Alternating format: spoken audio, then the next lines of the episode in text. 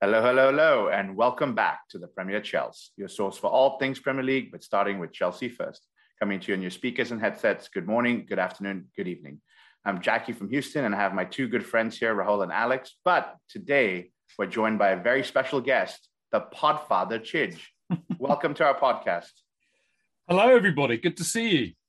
Absolutely an honor to have you here. Uh, Rahul, I'll turn it over to you for the first question, and we'll get started there. Yes. So everyone knows you as the Podfather. Uh, I want to take you back about 14, maybe 15 years ago at this point. Uh, the decision to start the Fancast uh, around 2008, if I'm not wrong. You're dead right, Rahul. It was uh, kind of April, I think. Uh, yeah, late April in 2000. It was just before we played Liverpool in the semi-final of the Champions League. Uh, you know, when we ended up going to Moscow. Yep. And how did it start? Well, um, I think I think at that time, for about eight months or so, I'd been producing an absolutely terrible, terrible TVs. Well, actually, no. What I produced was good. It was just for a really awful television station. It was called Nuts TV, which was uh, I, I, don't know if you'd know it in America, but it was kind of uh, published by uh, well, th- there was a magazine called Nuts, and there was a kind of a, a, a, whole load of magazines that came out in the kind of late 90s, uh, mid 90s, lads mags, they called them. Right. So things like Loaded and FHM, Nuts. And for some bizarre reason, uh, Nuts decided they would break into the TV market. So I worked for a company that uh, got the gig.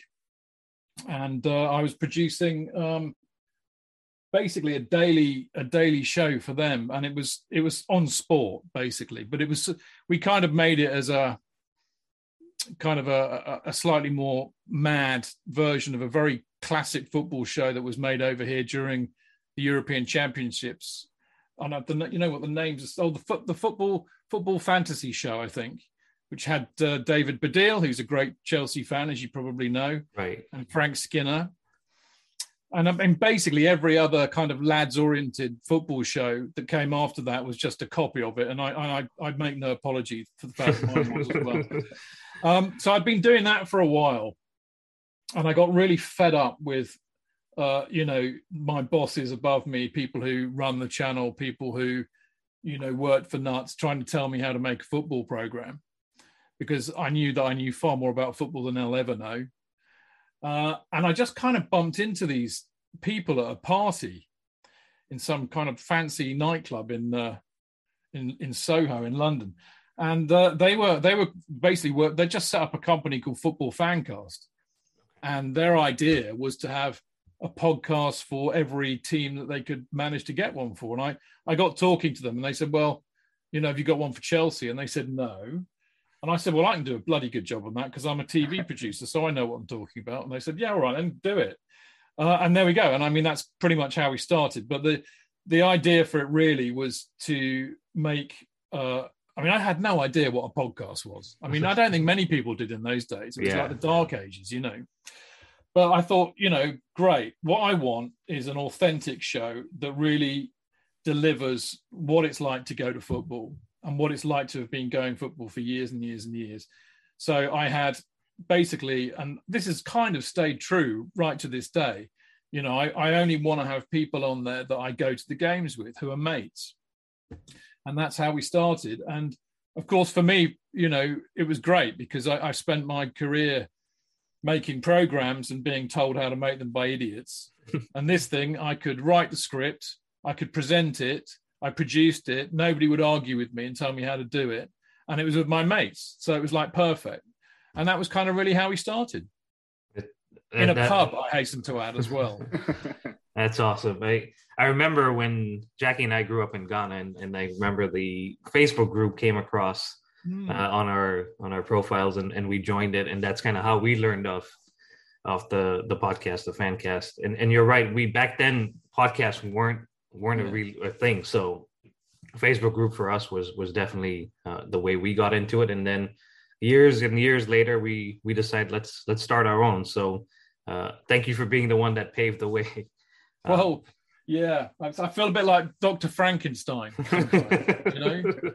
But I, I, mean, look, you know, I've, I've I've gone on record saying this many many times. I mean, you know, I think I think there are there are many reasons why people do podcasts, and I, you know, who who are we to judge why people would do them? But I mean, you know, I can only really speak for myself. But um, for me, it was always just the desire to to to put content out there that was authentic really that gave you the real experience and i mean you know if i tell you that quite often after we finish recording we still sit on zoom for another hour or two talking to each other you know so it's the joy of talking about football and i think if you i mean having having worked in media for many many years i mean i i i, I worked for a company and directed a, a whole load of programs on on the world cup in 2006 and it was the first commissioned TV series that was basically going to go out on a mobile phone. So that was like way ahead of its time. Yeah.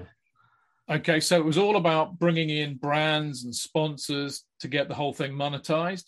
So I knew exactly how to do that. In other words, exactly what so many people who start podcasts are doing now.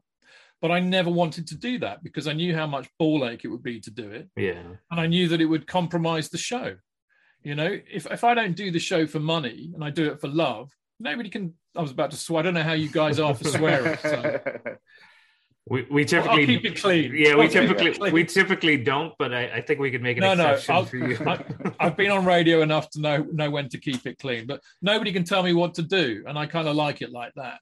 But if people want to like get into it because they see it as a way of gaining popularity or making money or whatever, who am I to tell them they shouldn't? You know. Right. So right. as far as I'm concerned, the more podcasts out there, the better. Why not? If if the whole world was just Chelsea podcasts, wouldn't it be a much better place?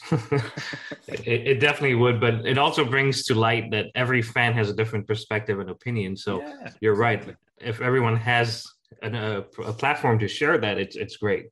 Um, let's come to this past week and, and more recent times. Uh, there's been a little bit of news breaking in and around our club, and, and I wanted to get your thoughts on it. Uh, Romans decided to sell. So, uh, what has been the reaction, of, obviously, amongst uh, you and your mates, but also just in general, the fan base out there in England? Ah, well, that's a good one.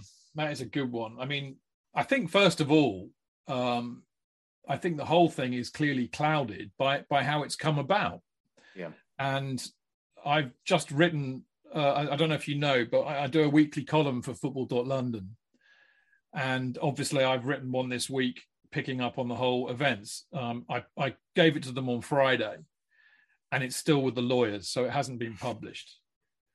Right. So that should tell you everything right. you need to right. know and I think they're in line. And I mean, I, I, I, you know, I've I've gone quite hard on the media and the politicians, um, not because you know, look, Roman had no choice but to sell, and the reason he had no choice but to sell was because his continued ownership of the club was going to or, or is already damaging the club's reputation. The brand, right. And I mean, if you just take the football out of it for a minute, it would be the same in any big corporation you know any big company the guy who's the figurehead of that company you know it gets some bad press you know you got to go because you start right. losing sponsors and all the rest of it so that's that's kind of non-negotiable we have to be very careful what we say about about Roman, which is probably why my articles with the lawyers still. Um, but if I tell you that for various reasons, which are to do with um, some of our government agencies not being able to join the dots. But he's not been sanctioned by the UK. He's not been sanctioned in Europe. He's not been sanctioned in the States. And as you probably know, the States have never been backwards in going forwards about sanctioning people. In fact, a lot of the people that the UK government, the Russian people that the UK government have sanctioned, were sanctioned by the States back in 2014. Right. Right.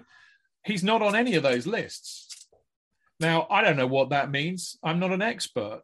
Um, but, you know, there have been a number of politicians who've been sticking the boot into Roman as a result, uh, which they can do under parliamentary privilege because what they say in the House of Commons, they can't be done for slander. So they're protected. And Roman has been always been very litigious. So if you say something in the in the in, in the in the press or whatever that's in the public domain, he'll go after you. That also, I think, says something yeah. about what yeah. his links are. But you know, it's really hard to say. But the bottom line is, I think it's been stoked up a lot by a lot of politicians. The media have grabbed hold of it. And I think the, the, the context within which we as Chelsea supporters are looking at it is the fact that what has been very unpleasant has been the idea that because people have made rumors and, and, and uh, accusations about Roman having links with Putin that have, as I said, yet been completely proven, so they're all alleged, uh, by the same, you know, by association, we're suddenly responsible for the Ukraine, the war in Ukraine. Right. We're suddenly siding with Putin, which Right. is absolute rubbish. I say, trying to keep it clean. You know, it's rubbish, and Yeah. and it's made a lot of us very angry. I mean, I don't, I can't speak for you guys, but I I think that Putin invading uh, uh, Ukraine is the second coming of Hitler. Right. This is how serious this. I mean, I'm a bit older than you guys, not old enough to have been in the Second World War. I, was- I hasten to add, but you know, it's just unbelievable. This guy is a is a megalomaniac and a dictator, and he needs to be dealt with. And and this is not also, by the way, this is not a time to be on the wrong side of history. So if you Right, take your back, right. yourself back to the 30s, thinking, oh well, maybe Putin's not really a bad chap. That's the equivalent of saying, oh well, maybe Hitler's not a bad Right. chap. You know, th- you you need to be on the right, side. side. Of it. So so that's the backdrop to it, which I do think is important. But I think for us and for the club, it's it, it's potentially a disaster.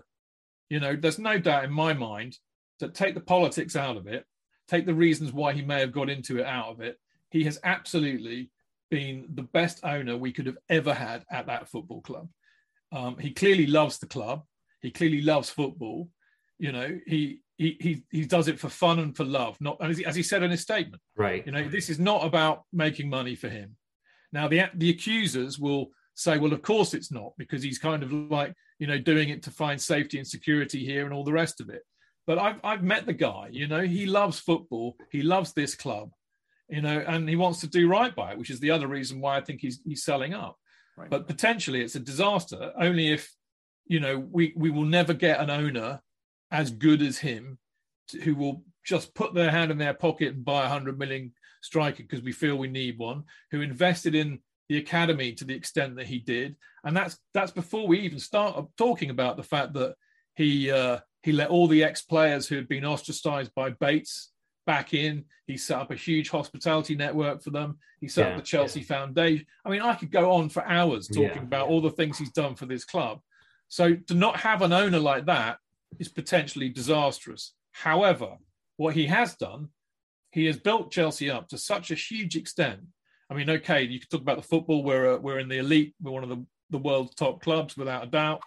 But um, we're also a very attractive proposition for anybody who comes in. And he's made us so big and attractive that the only person who come in can come in is somebody who has a lot of money. Right. So therefore, I, I, I think what will happen is that we'll we'll end up with a, a, a billionaire owner, you know, who won't be as as magnanimous and generous as Roman, but I can't see us, you know, going down the toilet like Leeds did or something like that. So I think we're safe. He's made us safe from that, but I still don't think we're going to get an owner who is anywhere anywhere near being as good as Roman has been for us. Yeah, and, and you bring up a lot of great points here. We've actually discussed. We were we were going to bring you on as our special guest for the hundredth episode. Uh, this episode is going to be 101 because we did have to do a reaction to the Roman statement and everything you've touched on, uh, right from the politicians to the decision to sell.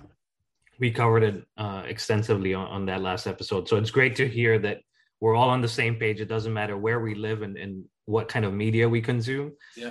So absolutely uh, agree with you. And all we can say at this point is thank you, Roman. And, and he picks the next person, which is going to be key for us. Uh, I'll yep. Yeah. I'll hand it over to Jackie uh, for the next couple of questions, and then Alex can uh, bring us home. Yeah. So, Chid, you kind of answered this already, but based on when we got into supporting Chelsea, that was around when Roman came on into the club. And so our perspective has been, you know, heavy financial investment, lots of improvements. It'd be good for you to help kind of paint a picture of what Chelsea was like pre Roman Abramovich and then post Roman Abramovich and what those two sides of the club would look like. That's a really that's a really good point, Jackie. You know, and I, and I feel for a lot of you guys who have found the club, you know, since Roman Right. has been here because you've known nothing else but unmitigated success Correct. That's and right. massive, massive wealth and the ability to finance whatever we need. Um, I mean, I, I, I didn't really start coming along until the 80s, but um, you know, people like J.K. that you'll know from the show, and, and a lot, and Mark, Mark Me, and people like that. They were right. Tony. They were all going in the 70s, and of course, we nearly went out of business in the 70s when we built built the. Uh, well, right. the idea was to redevelop the stadium, as you know, but we only managed to build the East stand, and it bankrupted the club, and we were we could have gone out of business then. Yeah. Um, and we got relegated. And then again, um, in the early 80s, uh, we nearly went out of business again because they hadn't really recovered from what happened in the 70s. Ken Bates came in, bought it for a pound, um, but really just cleared the debt. Um, and I mean, you know, it was so we kind of, kind of lived with Chelsea, you know, being strapped for cash, being, you know, they used to sing a song to us back in the 70s and the 80s, Stamford Bridges falling down. You know? yeah. And that's what I kind of grew up with. Um, I mean, I could sit here and talk to you again for hours about how much fun it was as well in those times. You know, there's no doubt about that. And of course, we had a lot of success. It all changed, really, didn't it, in the 90s with the Premier League? Uh, Ken Bates. Uh, I think the, the, the most important thing really was the fact that he managed to get the threat of the ground being uh, sold to property developers and of course the CPO was very much right. part of that. Right. But he Bates was brilliant in the way that he dealt with these predators. And once he managed to get rid of them, he started getting money into the club, and that's when he started to rebuild the ground. And of course, he put money onto the pitch as well, with the help of you know Matthew Harding in particular. So you know the '90s, don't forget, was a really successful period. I mean, I remember, I can tell you, in fact, you know, how maybe how I felt just before Roman came in, which would be useful for you guys because yep. I remember the season before that we had not made one signing. Okay, we've spent no money on a signing. A couple of years before, we'd gone quite large. We bought Frank Lampard, if you remember, for about 12 million quid. Yep. We made no signings at all. Uh, we finished sixth. And I think our only signing was Quique de Lucas on a free. And I, I remember at the time being really excited about, you know, getting six. Yeah, we're back. You know, it's good. Right. I mean, I, I no kind of thought about. I mean, I don't think four the top four. I think it was maybe two or three that went into the Champions League. Then, no thought of that. No thought of winning the title or anything like that. It was all about a cup. I, I was still absolutely gutted that we'd, you know, lost the cup final to to Arsenal in 2002. Um, so you know it was it was kind of that was kind of normal chelsea i mean we i mean and i was looking back on that period between say 97 96 and 2001 as maybe the golden era of Chelsea because right. we'd won more trophies in that period than we had at any time in our history. We'd seen the likes of Glenn Hoddle, Ruud Gullit, Gianluca Vialli. Zola was still at the club. Yeah. And I was thinking, well, you know, it's been a really good five or six years. Football is cyclical. We're probably going to have a bit of a downward spiral now. But hey, I've spent most of my life in that situation, so I can live with that. I've just seen us win, you know, the Cup Winners' Cup, the FA Cup twice. You know, I, it's been okay and that's kind of how I was. Um, what I didn't know was that you know the following the end of that season, that that game against Liverpool, if we hadn't won that, we would have gone bankrupt. And I don't think any of us really knew that at the time. You know, so Roman saved us from that. But yeah, that was my feeling. We'd had a good ride, it'd been great, and maybe that's come to an end as it always does in football, because that's what always happened then. Roman's changed the whole ballpark because football was cyclical before he turned up. You know, you'd have five, ten years success maybe, and then somebody else would because you'd fall away. Yeah. What he's done is he stopped that happening. Amazing. Yeah, it, it's absolutely amazing. And it's interesting because you talked about how you felt happy that we won a cup or those four or five years it was brilliant. And we go, we come on this podcast every week, and now, Chidge, if we lose a game one 0 we're complaining for days because the standard has got to a point now where we want to win every single game. We want to see great performances every week, and it's nice to see a different perspective where, hey, we won a couple of cups, we've had a good run for five years, we were sixth great. I remember a few seasons ago where we we were inching into fourth, and we were saying, as a club, that isn't good enough. So it's a complete 180 yeah. on what's happened since he's taken over. I'll talk about a little more lighthearted comment, and maybe it's a tough one, maybe it's an easy one for you. Obviously, since Abramovich came in, he pumped a lot of funding into Chelsea. Who was the best player of the Abramovich era so far? Best that he bought? Yeah. Yeah, Didier Drogba. Unquestionably. right up there. Yeah, right up there with one of the best. Absolutely. We talked about that actually last week, and uh, I, there's I been with that one. there's been cycles of, as you say, cycles. But as Didier moved on, and Eden Hazard maybe came in and spent eight years with us and did some yeah. unbelievable things. Absolutely great. But I mean, you know, Drogba. I mean, it's it's really hard to qualify. I think right. context is everything, isn't it? Eden Hazard is probably the most talented player I've ever seen at the club. Right. I, I, it's a real tough call that because I want to say Zola desperately. Yeah, it's true. But I, I just have to. I think Hazard was had the. I, I don't think I've ever seen a player at Chelsea with more talent.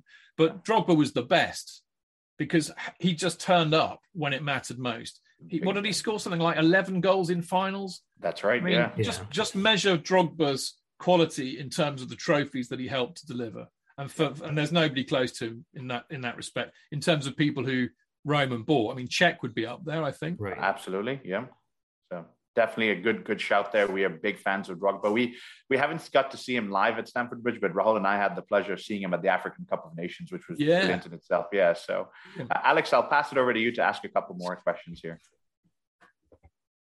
Sure. Um, so I guess sort of going off that most recent question, you you named Drogba. I agreed with you there on uh, your favorite, or I guess the best player of the Abramovich era.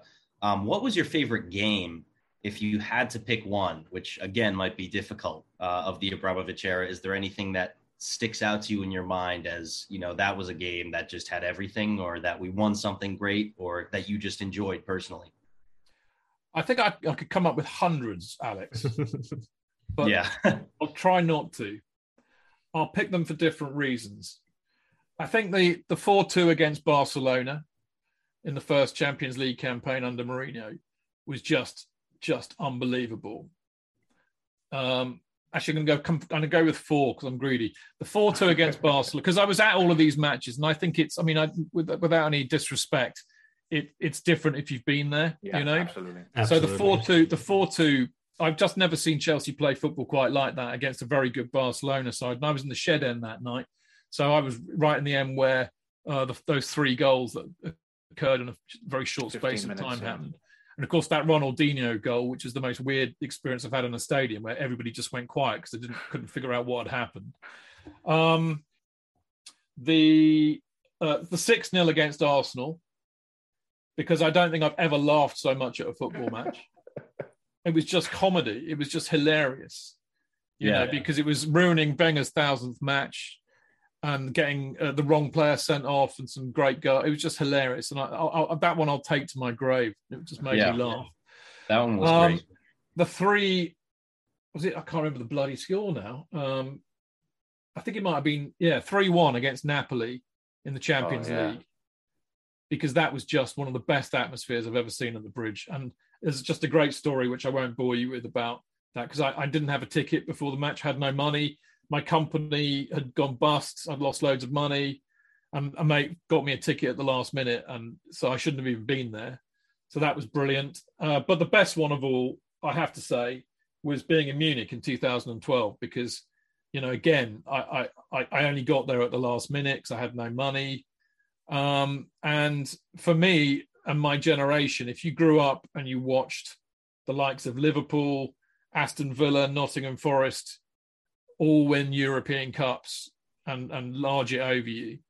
Um, the thought, I mean, so many of my lot, we were in tears at the end of the match because we couldn't quite believe what we had done. Because you know, go back to what we were saying earlier. You know, seeing them in the second division playing teams like Rotherham and Shrewsbury and Cambridge United, to see the thing that we we can say, well, we've done what Liverpool and Forest and, and Villa have managed to do was just enormous, and that was the best night of my life, and it will never. I'm, I wasn't lucky enough to be in Porto because the whole COVID thing made the tickets right. hard to get hold of, but uh, I don't think it would have come close to Munich for me still. So. Yeah, there's definitely something special about that first time. I think. Um, Absolutely. So that's, that's fantastic. Um, some great choices there, and now, one one last question, I suppose, before we we launch into a little review of the most recent match would be, you, you've touched on a little bit already the fact that it's very unlikely we'll be lucky to get an owner um, after Roman who is similarly just passionate and dedicated to the club first, the fans first, and finances second. um, if at all. I think that's that's rare these days. And I, as I said on on our prior episode, I really did take it for granted, probably because I'm a much younger fan who has been spoiled in many ways um, by by having been here really exclusively under Roman's reign. Um, I always looked at, at the the United fans protesting their ownership and the Arsenal fans protesting their ownership and said, you know, that's never happening to us. We've got the most dedicated, uh, great owner in world football, in my opinion. What do you think the Chelsea future holds under a different owner? Um, what shifts might we expect to see? Um, I mean, hopefully for the fans, I'm sure maybe it's a case of the fewer changes, the better, because we really do have a formula down at this point. Um, but do you think we will see things that that are, drastic changes, little changes, and maybe you could also touch on uh, the known stigma, or at least the perceived stigma against American ownership or owners of different nationalities. I know that's sometimes a hot topic on social media. Um, so just to get your thoughts on that. Yeah. Great question, Alex. Your questions are like my answers. but uh, yeah, God, where do you start? I mean, I think that I think that the, the first thing is, of course, we just we just simply can't know at all. We have no idea at all because until we know who the owner is, even then we won't know because they may change. They may have had a track record of doing something in one place and they may change. So we just cannot know until we see the evidence in front of us. But what I would what I would hope is that they realize that what what what Roman has done in the last 20 years he's built up a really world class organization in almost every facet, apart from ticketing, of the uh, of the club. You know, so we've got the best academy, we've got the best women's team, we've got some of the best uh, you know medical departments. We've got the we've got the best coach in the world, in my opinion, in Thomas Tuchel. We've got some of the best players in the world. You know, we're we're pretty good at getting commercial deals over the line as well. We've got a good track record there. So there are so many facets of that, and, and of course, yeah, the, the the the way that they deal with you know the Chelsea Foundation that's world leading as well. There's no club that gives more to charity than Chelsea. So in in so many facets of the club, it is world class, and it's world class because of the vision, but also because of the people that work there. So what I don't want to see is some owner coming in and ripping all of that up because you don't broke what's you know you don't don't you don't fix what ain't broke you know? Uh, and I and I mean I, I would love to say I, I would include Marina Granovskaya in that. I think she's proved herself to be world class I mean if they could keep hold of her I think that that would be superb. I doubt it because she's very much Roman's kind of right arm lady but if they could keep her I, if I was buying the club tomorrow I would do everything I could to keep her. I would keep Peter Cech in his role as well. In fact I yeah. would try and keep pretty much everything the same as it is now operationally you know? And i if i was coming in tomorrow i would give that six months to a year before i started making any serious changes you know? Because it's working pretty damn well you know? We're the world champions just won the european cup you know what worries me is that that, that they won't uh, you know with with that kind of wealth and business success comes a massively large ego in my experience so the temptation is to stamp their mark on it. And I think that would be an absolute disaster if they do. From a supporter's point of view, I mean, funnily enough, we had a we had a Chelsea Supporters Trust EGM uh, at lunchtime today, which I was at, and we've already put a statement out there, putting whoever comes in on notice. But you know, from a supporters and a supporters trust point of view, I want to see supporters in, included in the decision making, included in the dialogue. I want to see the uh, you know the things that really matter to us like ticket prices you know being taken care of. So you know i think that i think right under roman they only got increased once in his entire tenure you know. So that speaks volumes about the man in my book i don't want to I, I, can see a new owner coming in having spent three billion or whatever the first thing they'll do is whack the prices up um so i want i want the the the, the culture and the history of the club to be protected so I want us to be called Chelsea. I want us to have blue home kit. You know, I want uh, all sorts of things like that respected as part of the club, uh, and that's that's the job I think of people like us on the trust to make sure that that happens in as much as we can, given how little power we really have. Yeah. I, I think one other thing I would say was you know, whilst Roman was wonderful and very generous, and as I said, I, I mean, he used to contribute to all sorts of things for the supporters, which you wouldn't even know about, banners and things, uh, the ten pound trips on the trains to away games, things like that. You know, he was always very generous with stuff like that. But I mean, for the last few years, he's been trying to make sure the club runs on a break even level, certainly. So, you know, there's been huge ructions this year about the fact that there was bound to be a, a season ticket increase, largely because of the pandemic and the issue that that caused.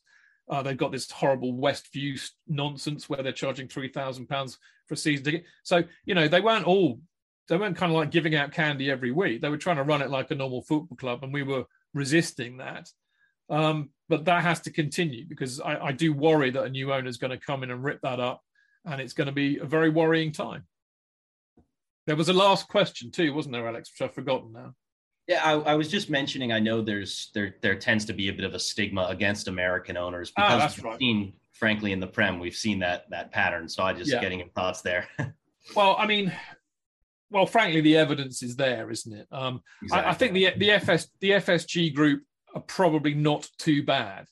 You know, I think I think what they've done at Liverpool has clearly worked. I mean, look how successful they've been. Uh, they kept Klopp in his job for a long time. They've backed that that guy, and that's proven to be right. And the and the investment in the stadium and the investment in the players has been superb. So, you know, I think by that token, American owners can't all be bad. But I'm afraid there's, you know, for every FSG group, you know, there's a Glazers or a Kroenke or the bloke down at Fulham you know and i think the fear that the, the biggest fear that we have and I, I, mean this isn't this isn't kind of you know racist or anything. It's it's, it's the natural kind of suspicion one has about people who do, do things a different way and who have a different experience. But you know we all know over here that sport is very different. You know in england football clubs are born out of their community. So that's why we value things like you know there is a hierarchy you know people don't like to talk about this because it gets shouted down but i don't mind talking about it because i don't i don't belong at the top of the hierarchy. I wasn't born in chelsea. Uh, my family were never chelsea fans so i wasn't born into it. So i think that people who were born in chelsea and a third fourth generation chelsea fans are higher up the hierarchy than me you know? Um, because these things are important. That's what defines football in this country in a way. In america it's very different. I mean i i'm a big fan of the la dodgers but I know their history because they were the Brooklyn Dodgers once upon a time, and they were the Brooklyn Dodgers because it all came from the trams, didn't it? Well, they used to jump off them and jump on another one, right? Well, what's it doing in LA? right?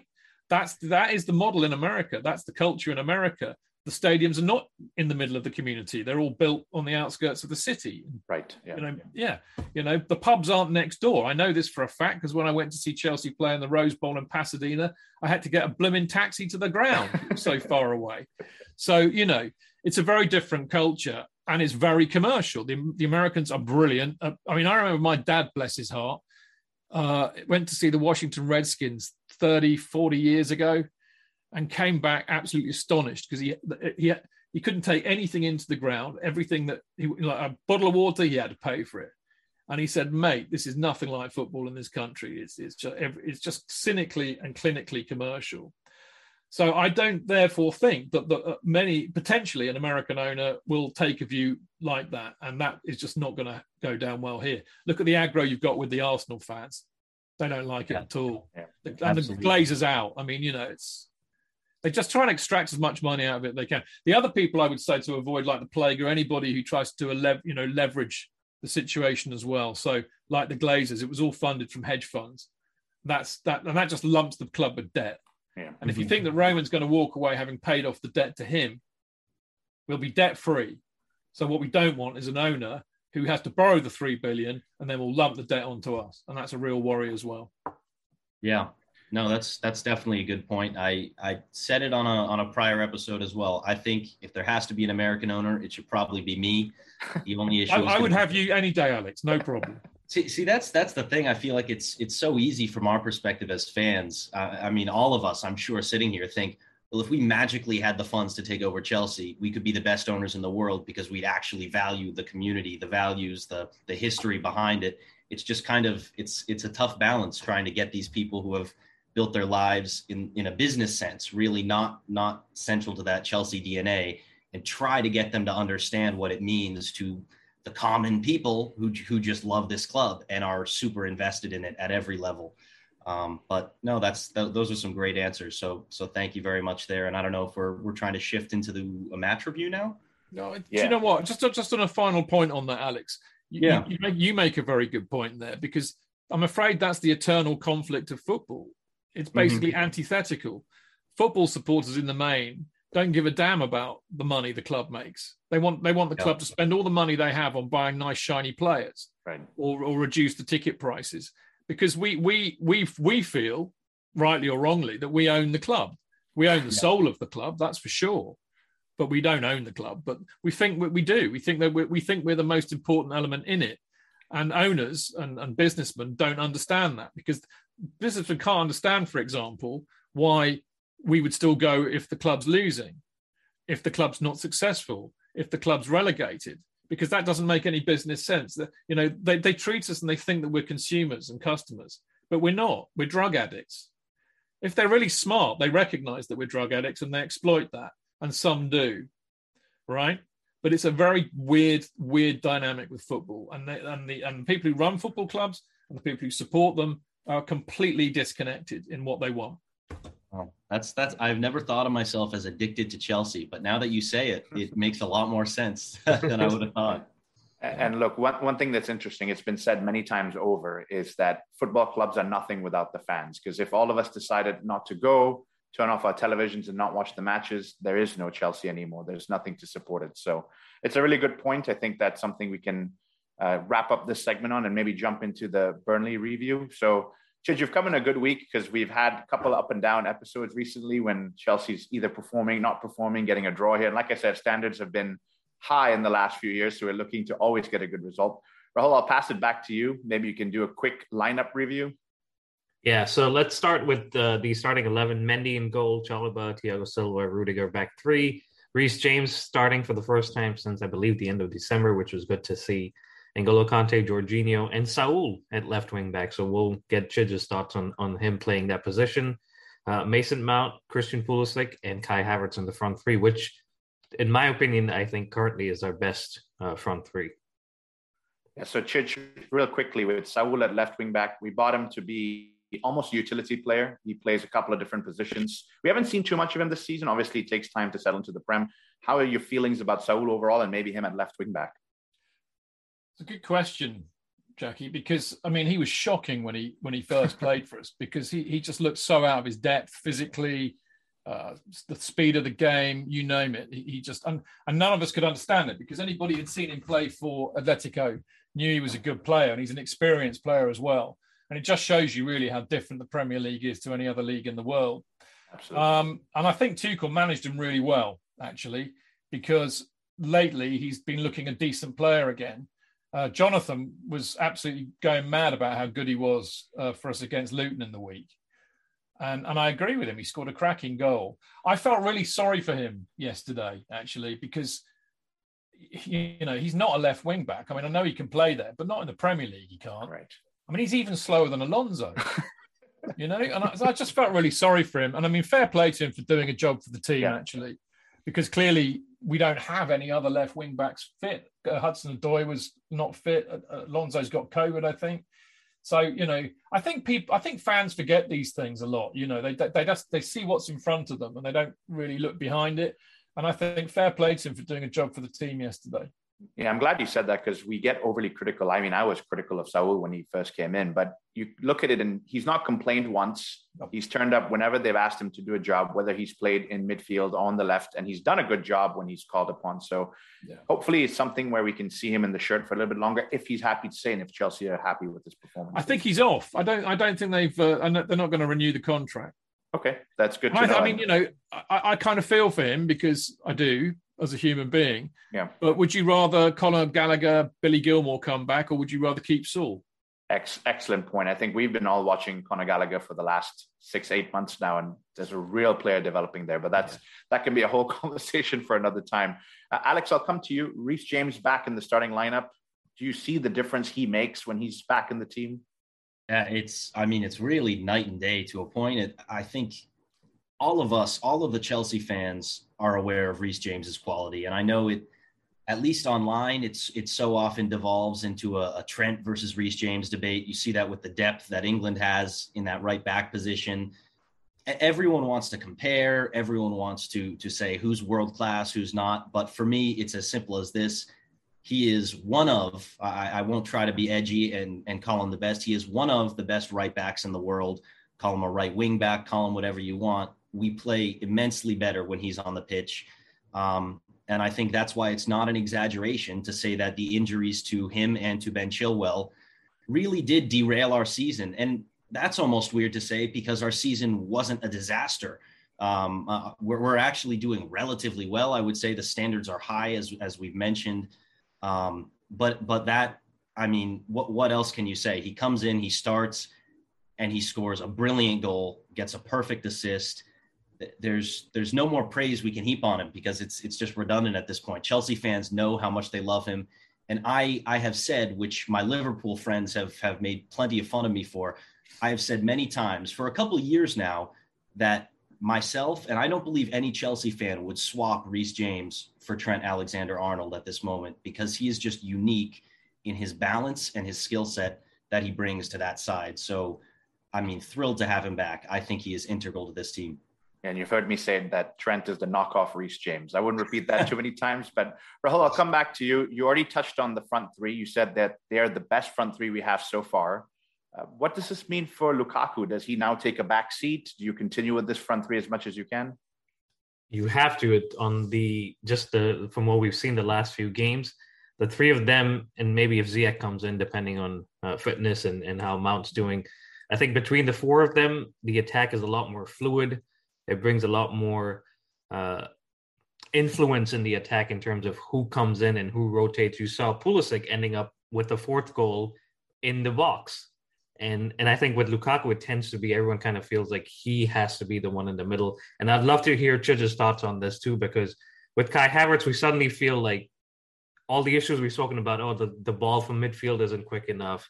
We're too slow releasing our attackers goes away because he just seems to be drifting, uh, taking defenders away. And with Lukaku, it seems a little more rigid.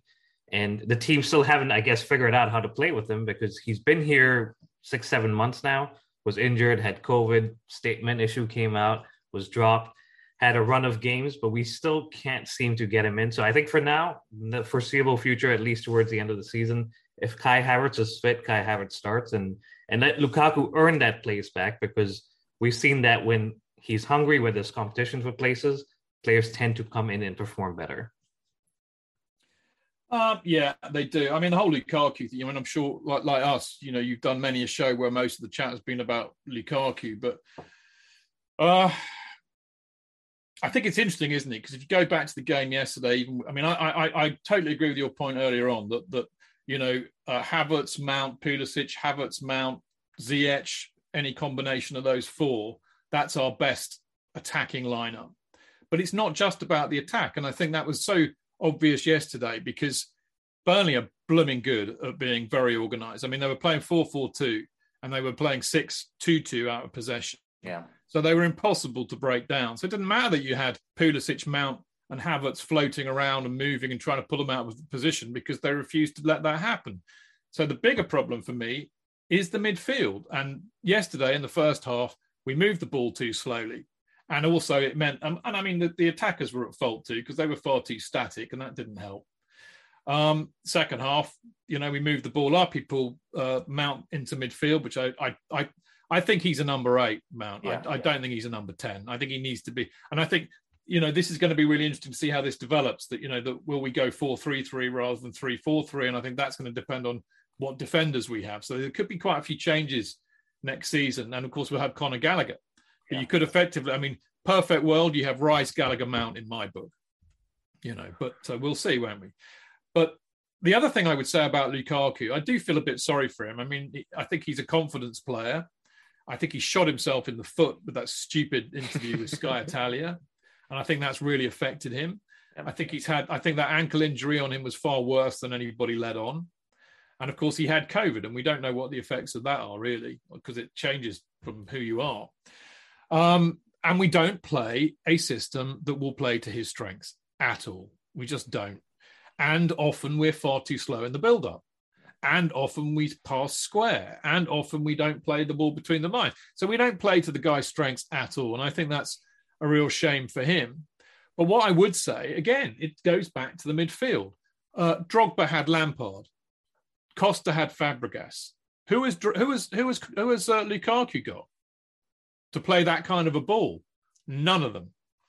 So I think it's hard for him. I, I, I feel for him, but I'm glad that Tuchel's kind of worked it out that we just don't play the way that suits him. We haven't got the players to play the way, way it suits him. So play your best team and the best style that we have, and that's Havertz up front in my book. Yeah.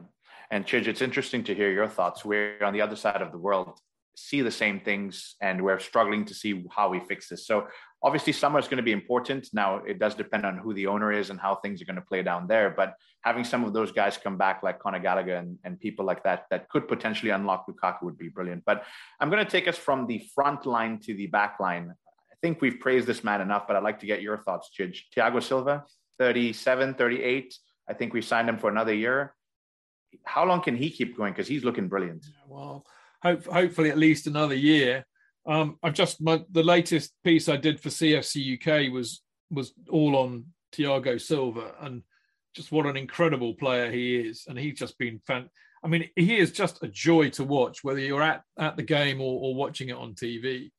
I mean, he is easily, you know, one of the best best players I think there's ever been in that position. I mean, yeah. I think he's that good. He's one of the best players I've seen play at Chelsea in that position. I mean, I don't know what more you can say about him. I mean, he's just absolutely brilliant, and I just wish that you know that we could have uh, signed him in 2008. yep. Yeah, Scolari wanted him. Yeah, one of those where we wish we had got him earlier, but I'm happy to have him now. I'll say it that way. Can you so. imagine John Terry and, and, and Thiago Silva together?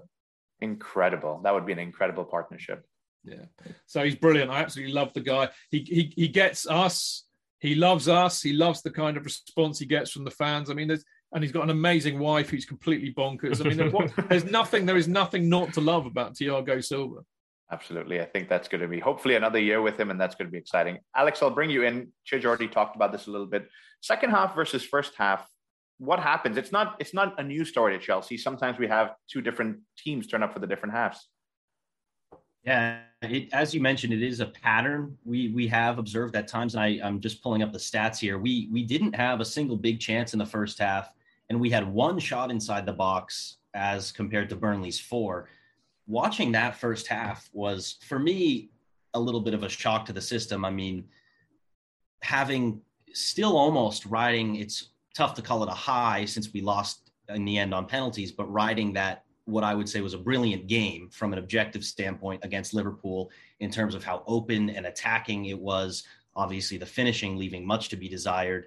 Um, but then coming and then just just throwing yourself against, as Chidge mentioned, this back six, um, with then layers upon layers of Burnley players refusing to be dragged out of position. It was it was quite uh, humbling in, in, a way to see this very talented team who we all all know and love. We know their capabilities, just running up against a brick wall in the form of Burnley. And I think that was that was concerning to me because you look at that and you say, well, we have all these great players with all all this talent on the ball, but they're not doing anything. They're not producing anything right now. And so after that first half, I was thinking to myself, I, I love this lineup. As we've mentioned, I think some combination of those four, uh, the Havertz, Mount, Ziyech, Pulisic, I think is our best, most fluid, most dynamic, maybe most dangerous front three somewhere in there. Um, I, I, do agree with you all that that Mount tends to actually be a little better deeper, but that's a system issue. Um, and I was thinking, you know, is this you throw Lukaku on and you hope he can bully a defender into getting a half space? And I mean, we we saw it against Liverpool. Um, he did quite well to field the ball, cut back, and and beat beat one defender, power into power it into the bottom of the net. Sometimes maybe that's just what you need to win the game. Um, and I was sitting there thinking, if if things don't change we might just need Lukaku on there to try to bully his way to having a half space to a scuffy little goal, and we'll take that.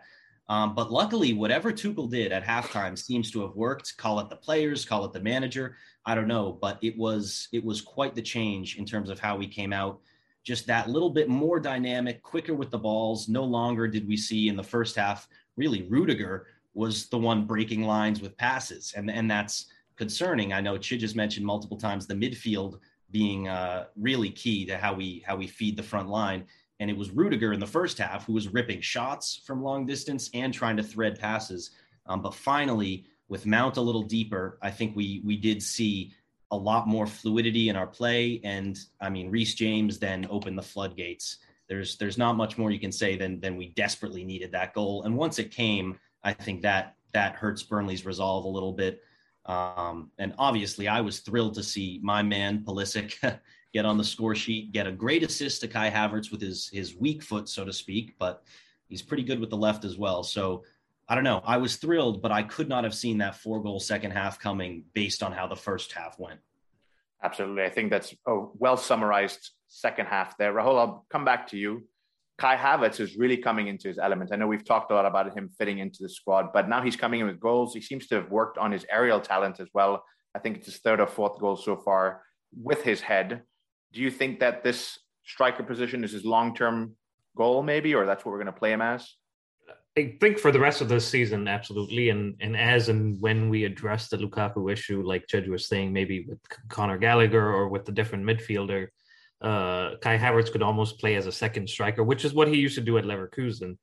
Uh, so between him and Lukaku, I think next season there could be a partnership building. But for the rest of this season, I think uh, Kai Havertz has to be be that central figure, and we saw that in the Champions League final too. Right. Uh, between him and and Timo Werner, that goal really comes from their movement and their ability to to run through. So I think uh, for the foreseeable future, the next couple of months, let's let's stick with Kai Havertz and Lukaku can come in, and like I was saying, I think that will maybe a little bit time out of the limelight, give him some time to focus on the football instead of what's going on off the pitch. Uh, he can come in with the goals, and he did score in the Club World Cup, so he does have uh, goals in him. Yep, absolutely. Chidge, I'll come back to you just to get some wrapping up thoughts. Obviously, we go in that first half nail nail. Second half, I think it's seven minutes between three goals. And one thing Rahul actually messages me during the, the game is that's the first time Chelsea in a long time has gone to kill a game where we're not teetering on one nail, two nail, and hoping for it. We actually said we need to put the sword to Burnley and finish this off. Can we do this more? What has to change for this to happen so we can kill off games? Well, they they have to finish better. Basically, it's, it is that simple. I mean, we said on the on the preview show on Friday. I mean that that the home game against Burnley, we battered them for most of the match and we just missed chance after chance after chance. So it stays at 1 0. Burnley are always in the game, and that's exactly what happened. They came back and they drew it. And I said, what we need to do is score a goal, preferably early. So I got that wrong. Uh, and then if we do score a goal, we need to get a second and a third because we don't kill games off. You're absolutely right, Jackie. But I think why did we do it yesterday? I think actually the other side of the coin is that I think Burnley were absolutely deflated by that first goal. it was a good goal. I mean, that that was arguably the best of the four goals, I think, and uh, they battled really well. And I mean, they should have been arguably a goal or two up actually in the first half, and they wasted their chances. So I think they were really deflated, and they lost their shape completely, which which you know really helped us. Um, and I mean, the second the second goal, that Havertz goal, another good goal, I thought, but you know, bad defending too. The third goal, bad defending again, uh, and a little bit of luck from Havertz, kind of coming off the wrong the wrong foot. So you know that you kind of need a bit of that sometimes. Yeah. We haven't had much luck either, and I think you need to recognise that. And the fourth goal was a comedy goal, wasn't it? Because basically yeah. Tarkowski passed it to to Pulisic, and by doing so played him onside. So you know, again, a bit of luck, you know. And I think so. You know, can you say we we were finishing really really well yesterday? Uh, two of the goals were good finishes. But you know, on another day, you know, Dwight, who was it? Dwight McNeil got rinsed by James, yeah. didn't he? And a better defender wouldn't have done. Uh, and for Havertz's goal, a better defender would have got closer to him and not gone to sleep. And that's kind of what's been happening this season. The defenders haven't been going to sleep and haven't, you know, been putting a, a, a wrong foot. And and we've also been terrible at finishing. Yeah, I'm, I'm hopeful towards the next few games. We're playing teams in the bottom half that more defenders go to sleep and we get a couple more goals and kill off games. But speaking of defenders, I want to wrap up with Reece James. Alex praised him heavily. I believe he has five goals and five assists from right wing back, and he's been out for a couple of months. And he's been, you know, one of our key players. What are your thoughts on Reece? I know he's an academy product. He had a breakthrough season under Frank, and now he's coming back to Tuchel's tide, and he's really doing a good job. Well, I mean, I think he's without doubt the best of the academy group that came through under Frank. And I remember uh, people at Wigan were saying this guy's a phenomenal player. Yeah. But of course, we all had our eyes on uh, on Mason Mount and uh, Tammy Abraham. I mean, Tammy Tammy's reputation at the club was based upon how good he was in the youth sides, and he was phenomenal there. And Mount Mount's, I mean, I got, I mean, obviously we'd all see them playing for the youth side, but when I saw Mount playing for Derby, I thought this kid's a hell of a player, and Tomori too, for that matter. And kind of James had gone under the radar a bit because he was at Wigan. Yeah. But it's so obvious now. He's he, the guy's world class already. I mean, he's phenomenal. He's he's. I think he's, as you were saying earlier, he's one of the most important players in our side. I'd say he's he's one of the best players in his position in the world at the moment. And to go from where he started, what two, three years ago, to that, that is phenomenal. But he is he is fantastic, really yeah, fantastic. I, I, think he's only 21, so I expect a lot more to come out of him in the next few years. Yeah, and we'll be watching closely. Rahul, I think that takes us through Burnley. Maybe you want to ask us a few questions about Norwich because that's a game that's coming up here in the next week or so. Yeah, one one another midweek fixture. I beg your pardon. And uh, I honestly was a little surprised because I knew we were playing them. Uh, it got rearranged. Obviously, we moved ahead in the FA Cup, and, and all of a sudden, I see my fantasy team saying Reece James is playing twice. Uh, so that's actually how I, I figured it out. But uh, Chidge, we go away to Norwich City. They're rock bottom of the the table. Uh, another side that we face that's going to be defending deep, holding their shape as much as they can. Uh, what do you think? How do you think this plays out? Do you think we can kick on from this 4 0 win and maybe add a couple more goals here? Well, obviously, I hope so. Um, and hopefully, that, you know, getting four will have given them a better confidence. Um, I mean, Norwich have actually they, have improved their form under Dean Smith. They've been they've been a much better side recently, but I, I think getting walloped by Brentford, which will have really, hopefully, you know, floored them a bit.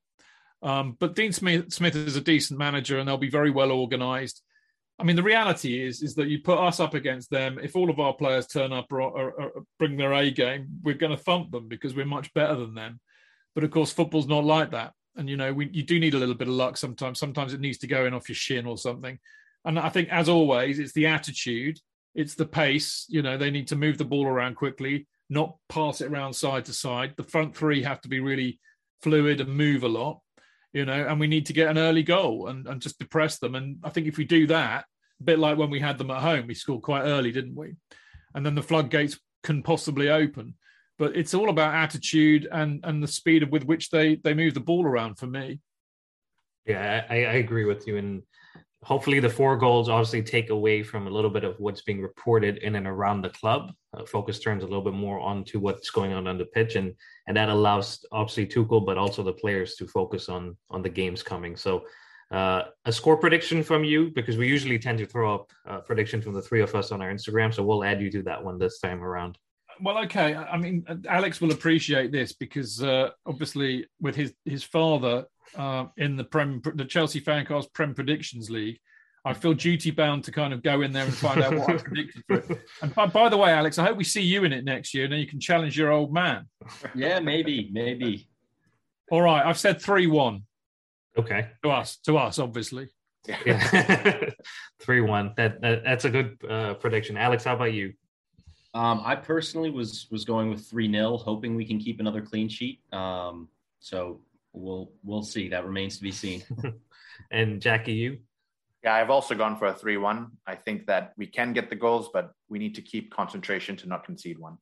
Oh, and I'm going to go with the two 0 So uh, win all around, and like Chidge said, if we show up with the right attitude and the right determination, we should be uh, getting the win and hopefully solidifying this third spot because Arsenal are closing in a little bit, uh, although we do have to play them. So we'll we'll focus on the Chelsea women's side real quick here. Uh, Chidge, we want to get your thoughts on on the game yesterday, but overall, just the job Emma Hayes and the squad have been doing.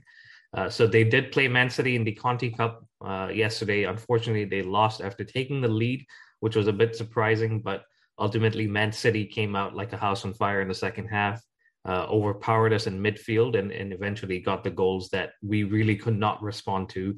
Uh, and we were missing the likes of Fran Kirby, uh, Leupolz, uh, Cuthbert, and Jess Fleming. So maybe that was a, a, little bit of an impact, but I think we still had enough to to win and, and get this cup for the third time. So, Chidge, your thoughts on the game and overall just how the women have been doing?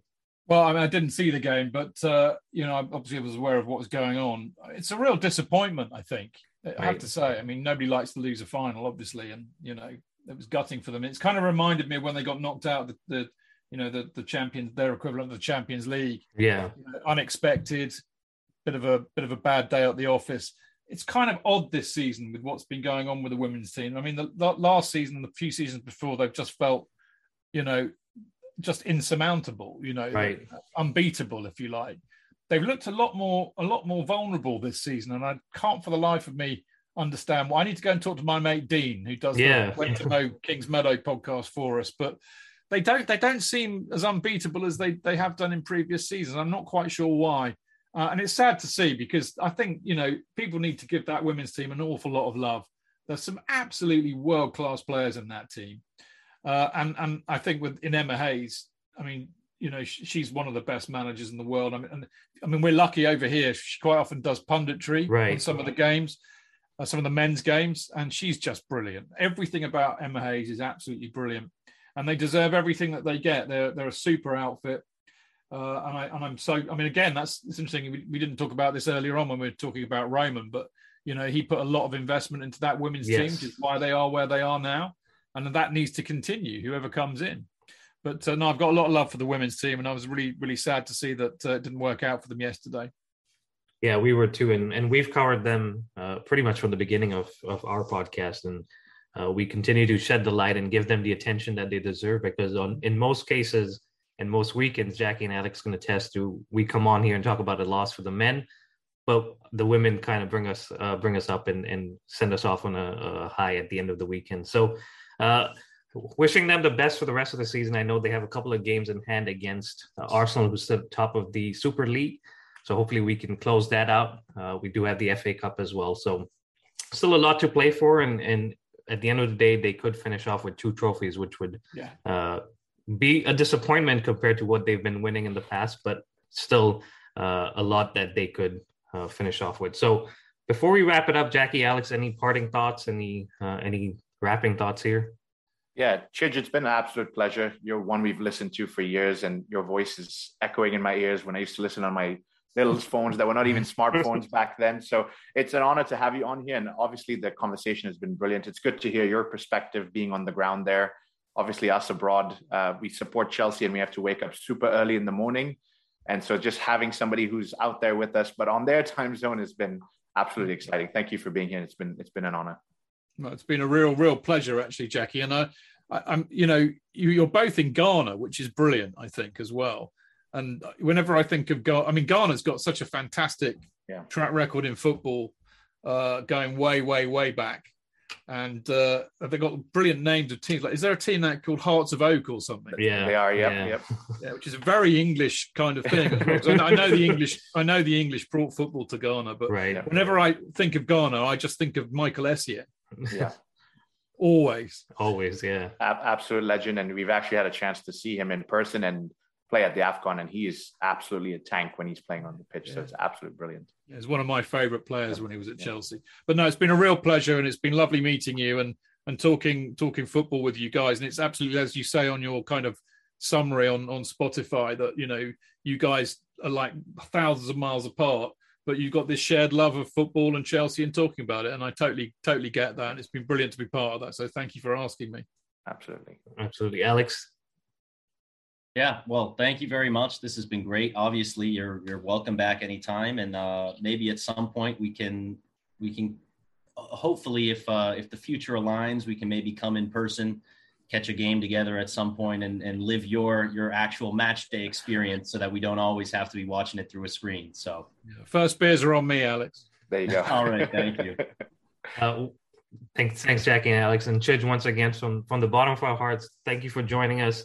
Uh, I know this has been a year in the making. I'd reached out uh, or, or had mentioned that we were starting this, and you said anytime you want me, I will be on there. Uh, and and that's the beauty of it is you're willing to help and, and work with anybody who, who wants you on there. So thank you once again, and uh, welcome back, and hopefully we'll see you, like Alex said, uh, maybe early next season uh, for a game or two, and, and we can chat again and, and enjoy some beers. Uh, but wishing you the best for the rest of the season and uh, the rest of the Fancast group as well. And uh, hopefully we get to chat again in the very near future. Yeah, hope so. Looking forward to it already. Awesome. And that wraps it up, guys. Thank you very much for, very much for listening. Please continue to subscribe, like, and follow us. Uh, and we will be back later this week with the Norwich review and a Newcastle preview because the games keep coming. But until then, stay safe and up the Chels.